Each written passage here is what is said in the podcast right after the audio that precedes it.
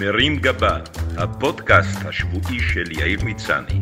מתוך שיש שבת, מוסף סוף השבוע של ישראל היום. והשבוע, מסיבת פרנס.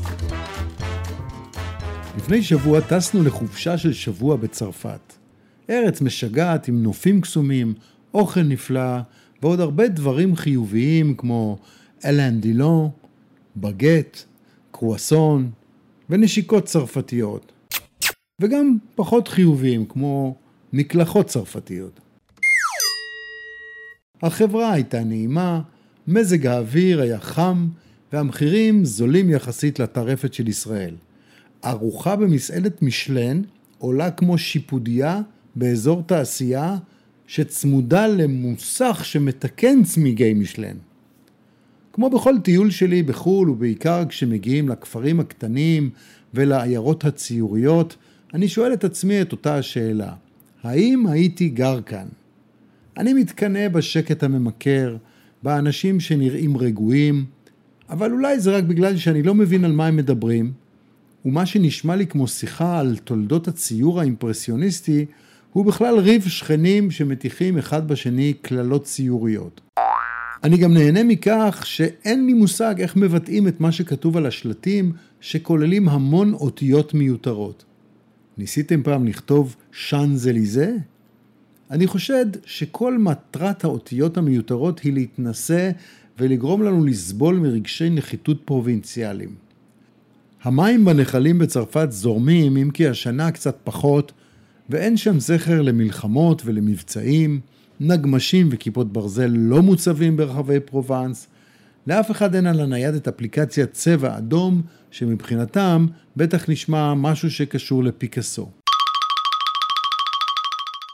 אני מתקנה בשוקי האוכל שכבר מאות בשנים מתנהלים כמו שעון, עם מחירים זולים ואיכות גבוהה, ובניקיון האירופאי מעורר הקנאה, או כמו שאימי עליה השלום נהגה לומר, אימך שימם כמה נקי פה. אני מדמיין את הגברת הראשונה ואותי, משאירים את הכל מאחור, ואת עצמי קם כל בוקר לקריאת התרנגול הצרפתי, שהוא בכלל פסיון, שותה קפה בפיאצה קטנה, קורא חדשות מהארץ באייפד, ובמקום לקחת ללב, חושב כמה אקזוטי שם במזרח התיכון. פגשנו שם זוג כזה של ישראלים, שכבר כמה שנים גר לו באושר בפרובנס, ונהנה מכל רגע בבישולים ובטיולים הזוגיים. נשמע מפתה, אלא שאחרי מחשבה קצת יותר עמוקה הבנתי שאם אשתי תבלה חודשיים שלושה בכפר צרפתי או איטלקי, רק איתי ובלי חברים ובני משפחה, היא תאבד את סבלנותה ושפיות דעתה, תנעל אותי במרתף, תכין ממני פרושוטו ותברח עם הכומר. גם בכלל לא בטוח שאני עצמי עומד מאחורי הפנטזיה הרומנטית הזו. בעיקר כי כאדם נטול תחביבים שאין לו כוונה להתחיל לאסוף בולים או לצוד צפרדעים, לא ברור לי מה עושים שם כל היום. עבודה אין לי שם, אין פקקים, אין על מי לצעוק בכביש, אין שווארמה, התחינה לא מטפטפת, עם חרדל גרגירים זה לא זה, אין נהגי מוניות להתווכח איתם על המצב, ובעיקר אין על מה להתלונן על כמה הכל חרה, כי זה לא החרה שלי. חוץ מזה שאז אני לא אוכל לאיים שאם זה יימשך ככה, אני עוזב את הארץ, כי את זה כבר עשיתי. אז אנחנו נשארים בארץ. Thank you. באחד הערבים בדרום צרפת נסענו כמה חברים לקונצרט של מוזיקה קלאסית תחת כיפת השמיים. היה ערב מקסים, הפסנתרן המכונן ניגן היטב, וכולנו ישבנו על כיסאות פלסטיק מקובעים והתמכרנו לצלילים קלאסיים, אליהם התלווה פסקול של קרקורי צרצרים. כמי שבילה הרבה משנות חייו על במות בהיכלי תרבות, אולמות קונצרטים, מתנסים, וסתם אולמות מפוקפקים עם סאונד שלידו אפילו הצרצרים נשמעים כמו ארתור רובינשטיין, אירוע כזה הוא שגרתי למדי, ואינו מספק סיבה להתרגשות כזו או אחרת. אלא שאחרי כמה דקות חשתי לפתע במין סוג של התקף חרדה לא מוסבר, עם מחנה קל, נשימות קצובות, לב שדופק, אבל לפחות עם הידיעה שאם כבר חרדה, אז עדיף בצרפת. Vive la France. חשבתי שזה רק עניין של זמן עד שאפול מאולף או סתם מת, והמחשבה שאני אבאס לכולם את הקונצרט, את פרק מאולף לאיזה צרפתי על הכתף, ואלכלך לו את הז'קט של איב סן לורן עם הרוק שלי, או שהובל באמבולנס צרפתי לבית חולים צרפתי עם רופא צרפתי שלא מכיר את טיסלה, לא בדיוק הורידה את מפלס החרדה שלי. הידיעה שאני יושב בכיסא הרביעי הקרוב למעבר, ושאם רק ארצה אוכל לברוח החוצה, לנשום אוויר צח, עודדה אותי. אבל אז קרה דבר חמור יותר. באחת ההפסקות המאוד קצרות בין הקטעים המוזיקליים, החליט אחד החברים שלי לפנק אותי ולהחליף איתי מקום כדי שאוכל לראות את הידיים של הפסנתרן. יאמר כאן שהחברים שלי טועים לחשוב שאני נגן כה משובח, שאם אראה מה עושה הפסנתרן המכונן, אוכל אחר כך להביע דעה מלומדת על הטכניקה שלו, או שזה יתרום משהו ליכולות המוזיקליות שלי. בלי להבין שמדובר בבור שיודע חמישה אקורדים ביום טוב. גרוע מזה, המחווה של החבר שכבר יצא לכיוון שלי, אילצה אותי להתחלף איתו במקום ולהתקדם פנימה בשורה הרחק מהמעבר, מה שהגביר עוד את תחושת החרדה. Oh no!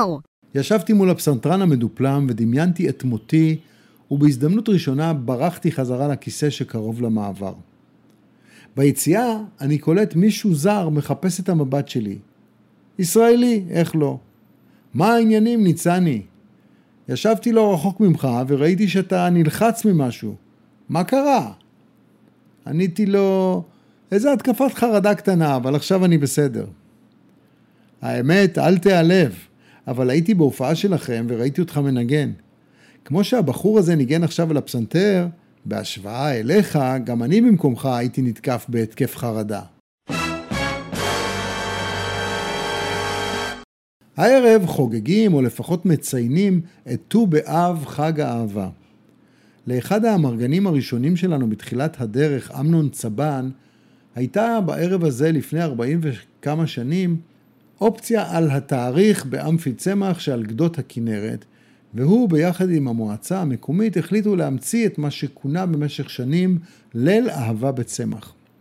ההופעות שם ידעו עליות ומורדות. במקום שהיה מיועד לאלפיים איש הצליחו לדחוס ששת אלפים בני נוער צפופי הורמונים שישנו בשקי שינה, ובין המזמוזים גם צפו בהופעות רוק. היו שנים מאתגרות שהקהל לקח לעצמו את החופש להשליך פחיות בירה לא ריקות על הבמה כאות לשמחה או לאי סביעות הרצון, והיו גם שנים שבהם סתם לא באו. באחת השנים הראשונות שבהם הופענו שם, הוחלט על תחרות הנשיקה הארוכה. האירוע הזה נמשך כמה שעות על הבמה, תוך כדי ההופעות של הלהקות. אני זוכר את עצמי מנסה לנגן כשזוג מתחרים צעיר מתנשק בלהט ממש מולי, ומסתיר לי את הקהל ואת הלהקה. בצר לי, עזבתי את העמדה שלי, והזזתי אותם בעדינות עט עט הצידה, בלי שחלילה התנתקו מנשיקתם, שכבר נמשכה בטח שעתיים. אני מקווה שהם התחתנו מאז ושיש להם חמישה נכדים. אם גם אתם זוכרים את האירוע, פנו אליי בפרטי ואזמין את הנכדים לשחזור. אם לא התחתנתם, אני דורש שתשלמו לי מאה אלף שקל, או שאני אחפש תיעוד של אירוע זה ואשלח אותו לנכדים שלכם. שבת שלום. מרים גבה, הפודקאסט השבועי של יאיר ניצני. מתוך שיש שבת, מוסף סוף השבוע של ישראל היום.